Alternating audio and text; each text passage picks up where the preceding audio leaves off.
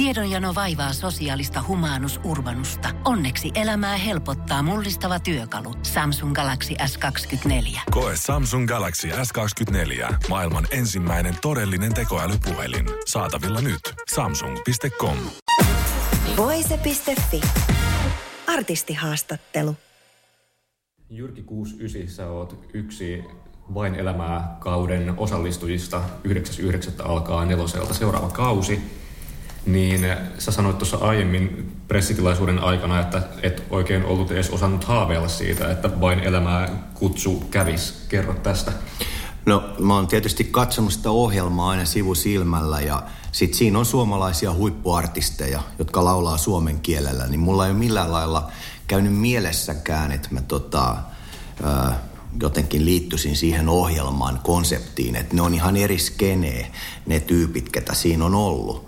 Ja nyt sitten muutama kausi sitten siinä oli eka kertaa vähän niin kuin rokkityyppejä, että siinä oli Klamydian Vesku ja sitten Herra Ylppö, jotka oli mulle tuttuja hahmoja, niin sitten mä katsoin sen kauden kokonaan, koska mua kiinnosti, että miten nämä rokkityypit pärjää sit siellä niin kuin niiden muiden artistien kanssa. Ja se oli tosi hyvä kausi, mutta edelleen mä en nähnyt, että mä olisin liityn tuohon kuvioon mitenkään.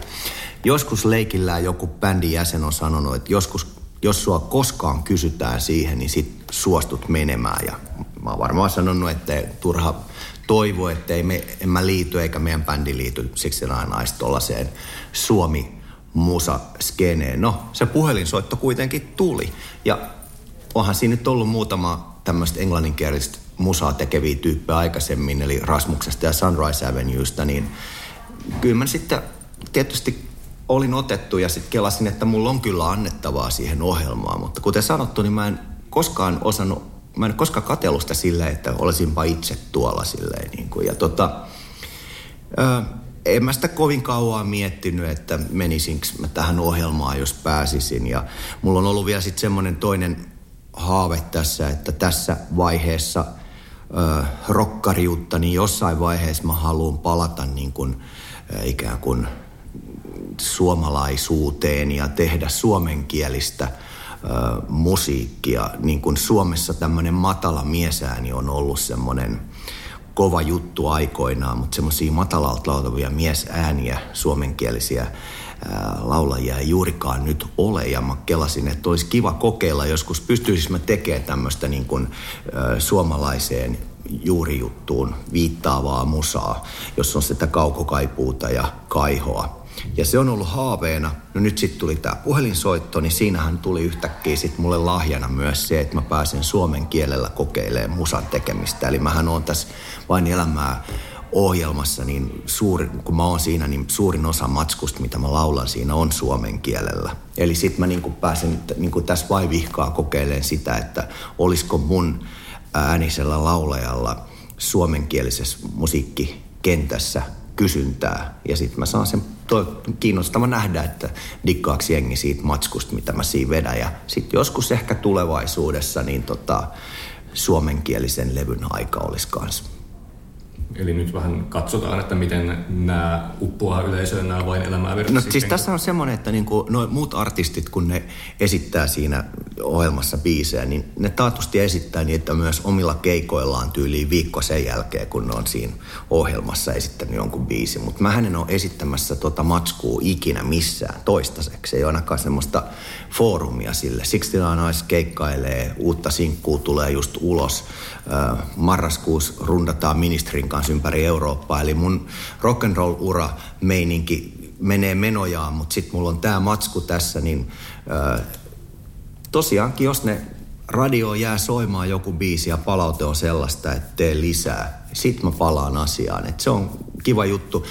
Mun ensisijainen tarkoitus tässä ohjelmassa on tuoda rock'n'rollia suomalaiseen musaskeneen takaisin ton ohjelman kautta. Eli, eli, eli on sitä bootsia ja nahkarotsia ja pääkalosormusta, mitä nyt ei ole pitkä aikaa missään näkynyt. Ja toisaalta sitten mä annoin mahdollisuuden, mä tarjosin muille vain elämää tyypeille niin kuin mahdollisuuden rokata. Eli niin kuin, niillä on ne omat jutut, mitä ne tekee, mutta koska mä olin tuossa ohjelmassa, niin ne sai avoimesti myös rokata, niin kuin pitkästä aikaa oikeastaan. Niin tämä on ne jutut, plus sitten palauttaa ihmisille mieleen, että on tämmöinen bändi Helsingistä kuin The 69 Eyes, joka on kolmatta vuosikymmentä tuossa soittanut rock'n'rollia ja se on avoin bändi kaikille kaikenlaisille dikkareille ja toivotetaan kaikki takaisin tervetulleeksi meidän keikoille ja meidän vaikutuspiiriin, jos ovat vähän harhautuneet tai eivät jopa tiedä, että me ollaan olemassa. Puhuit tuossa näistä matalalta laulavista suomenkielisistä miesäänistä, niin esimerkiksi onhan Ville Valo on vaikka tehnyt onnistunutta siirtymää totta, sieltä, niin totta. englanninkielistä suomenkieliseen. Joo. Onko tämä ollut sulle jotenkin Oot oikeassa. No on se ollut sellainen, niin kuin, että hi, hi, himskatti, kyllähän mäkin haluan tehdä tollasta seuraavaksi. Se on ihan, oot ihan oikeassa, että se, mutta ei, ei se ole suoranaisesti se, niin kuin, se ollut, meillä on, ollaan kuitenkin sen verran varmaan oltu samalla aaltopituudella, mutta hän ikään kuin eh- ennätti ensin, mutta oot ihan oikeassa, että hän on ehkä tämmöinen, mutta toisaalta hän taas palasi englantin kielelle ja nyt taas se kenttä on vapaana, niin mä syöksyn näiden vain elämään biisien kanssa sit sille, sille vapaana olevalle paikalle. Mikä oli tämän kauden kuvausten aikana yllättävintä? Öö, ehkä mä niin kuin havainnoin omaa itseäni tossa ja öö, mä pääsin kokemaan sellaisia asioita, ihan tosi simppeleitä, mutta ei niin kuin itsestään selviä, että mä nauroin kyyneleet silmissä. Mä koin sellaisia tuntemuksia ja tunteita, mitä mä en ole pitkiin aikoihin kokenut ihan oikeasti. Ja tota, tämä tämmöinen humaanipuoli tässä ohjelmassa, että siinä esitetään musiikkia, mutta siellä on oikeita tunteita niin paljon ja sitten niitä tulee silleen niin kuin kulman takaa, niin kaikki nämä tunne-elämän tota niin, uudelleen herään henkiminen. Että mä oon niin kuin se vanha vampyyri, joka tota niin, yhtäkkiä sinne hautaa valuu sitä verta ja sitten mä herään taas henkiin. Niin tuo oli mulle sellainen kokemus. Eli kannatti lähteä mukaan. Siis toin ainutkertainen, ainutkertainen juttu ja hyvin erikoista, että mä pääsin sen kokemaan ja vielä sitten näin hienossa seurassa. Kun Pohjolan perukoillaan kylmää, Humanus Urbanus laajentaa reviriään etelään. Hän on utelias uudesta elinympäristöstään. Nyt hän ottaa kuvan patsaasta Samsung Galaxy S24 tekoälypuhelimella. Sormen pyöräytys näytöllä ja Humanus Urbanus sivistyy jälleen. Koe Samsung Galaxy S24. Maailman ensimmäinen todellinen tekoälypuhelin. Saatavilla nyt. Samsung.com. No, äkkiäkös tän voi erätä olla? Tule sellaisena kuin olet, sellaiseen kotiin kuin se on. Kiilto. Aito koti vetää puoleensa.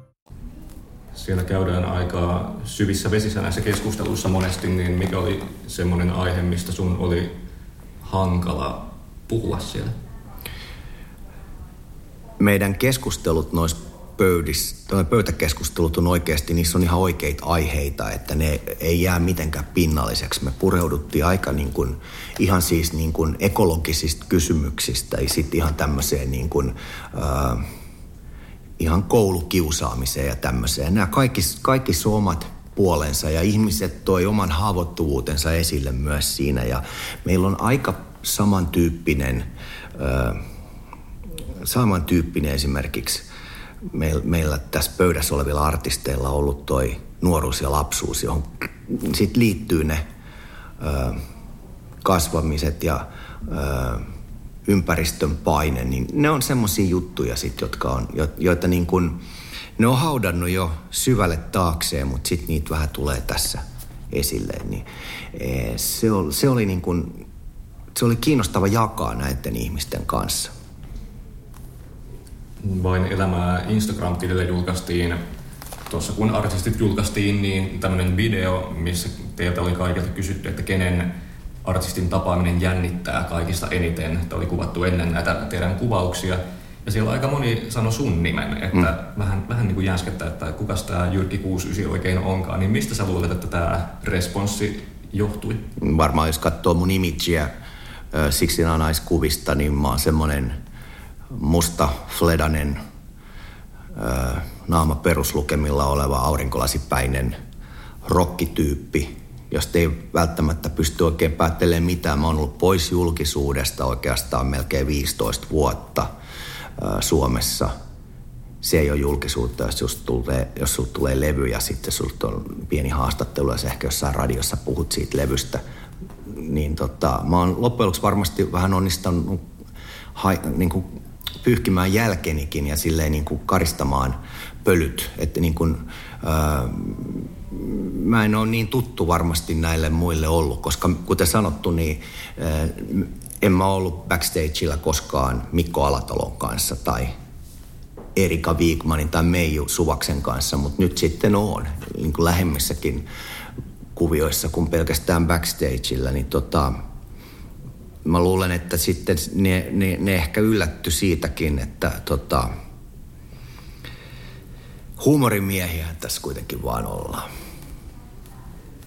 Että ulkokuoren ei saa antaa hämätä liikaa. Niin, tai se on ihan hyvä, että se ulkokuori hämää, koska sitten me ollaan kuitenkin, siksi Naiskin on vähän semmoinen myyttinen bändi ja me halutaan sitä semmoisena pitää, että me, meidän yksityiselämä ei ole kiinnostavaa, mutta se kun me ollaan lavalla, me skulataan rockia ja annetaan ihmisten niin kuin, ää, sitten mennä siinä musassa, mihin se musa heidät vie. Mutta silleen niin kuin, ää, vaikka eletään nyt sitten tämmöisessä sosiaalisen median aika, aikana, jossa aika monet asiat ihmiset haluaa kertoa, niin siksi Nais ei ole silleen tähän lähtenyt, että me pidetään se tietty myyttisyys ja semmoinen Helsingin vampyyrit, ää, pieni my, huntu siinä välissä. Mutta tässä ohjelmassa sitten pääsee pikkasen kurkkaa sinne hunnun alle tai raottaa sitä ruumisarkun kantta ja nähdä, minkälainen vampyyri siellä sitten on hymyilemässä. No, sinä vampyyri olet myös laajentanut reviiriä tuonne radion puolelle. Olet juontanut Radio Cityllä 80's Rock Show ohjelmaa yhdessä Jete Ollisen kanssa. Millainen kokemus tämä on sulle ollut? No se on ollut aivan huima. Mä oon päässyt puhumaan sellaisesta mistä, mitä, asiasta, mitä mä rakastan, eli, eli rockista. Ja 80-luvun rokki on tietysti sit se, mistä mä oon lähtöisin, eli tota, ja 69 naiset. Me aloitettiin vuonna 89 ja se on meille edelleen semmoista, me se ei ole nostalgiaa, se on, se on sellaista... Ää, se on sellaista juttua, 80-luvun rokki on, se ei, se ei niin kuin tunnu nostalgiselta. Se on se, mistä me ollaan lähtöisin ja mitä me myös bändinä edustetaan edelleen, osittain ainakin. Niin tota, sitten, että pääsee radioon puhuun tästä aiheesta ja soittaa hyvää musaa ja sitten tuomaan ihmisille, luomaan semmoinen turvasatama, että soitetaan sen tietyssä konseptissa hyvää settiä ja tuodaan semmoinen taatusti monelle kuulijalle sitten semmoinen hyvä hetki ennen viikonloppua, niin se on ollut tosi makeeta. Lisäksi yllättävää kyllä, niin kuin 80-luvun rokkihan ei ole koskaan ollut suositumpaa melkein. Äh, oli, lieniskö edes 80-luvulla kuin nyt.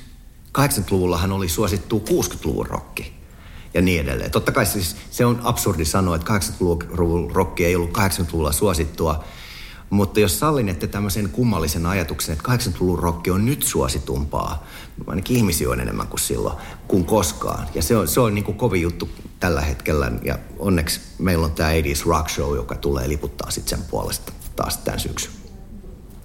Jos vain nämä ohjelmasta järjestettäisiin tämmöinen kausi, missä on pelkästään rokkareita, suomen tai ei, ei suomenkielisiä välttämättä, mutta suomalaisia rokkareita ja rocktähtejä, niin keiden kanssa sä haluaisit asettua saman pöydän ääreen?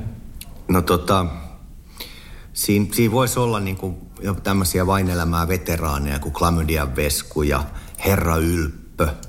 Ville Valo olisi hieno nähdä siellä. Tuomari Nurmio, Andy McCoy, Michael Monroe. Eikö tosalla ole jo yksi, yksi suurin piirtein puuttuu Remu? Remu pitäisi olla siellä. Tuossa olisi aika tiukka pöytä. Mutta huomasit, että mä sanoin vaan miehiä se on ehkä vähän huono niin kuin tässä.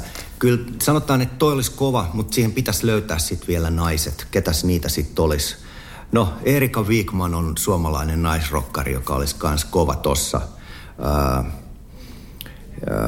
sitten varmaan, tiedätkö, Muska, jotain tollasta jengiä, niin se voisi, voi olla kova. Tietysti sitten äh, Nightwish Olisi, siis jotenkin siellä pitäisi kuitenkin, mä, nyt mä latasin heti tuohon tuommoisen niin äijäköörin, mutta ei siitä tule mitään, jos siellä ei ole tarpeeksi naisia sopivassa suhteessa, mutta tuolla linjalla. Kyllä siitä tulisi kova. Se on aika, sanotaanko, kontroversiaali statement sanoa Erika Wigmania rokkitähdeksi. Miten tämän perusteet? No toi vain elämää 13 kausi osoittaa sen, että Erika Wigman on Suomen kovin rokkitähti.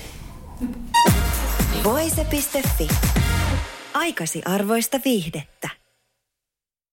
Pohjolan kylmillä perukoilla päivä taittuu yöksi. Humanus Urbanus käyskentelee marketissa etsien ravintoa.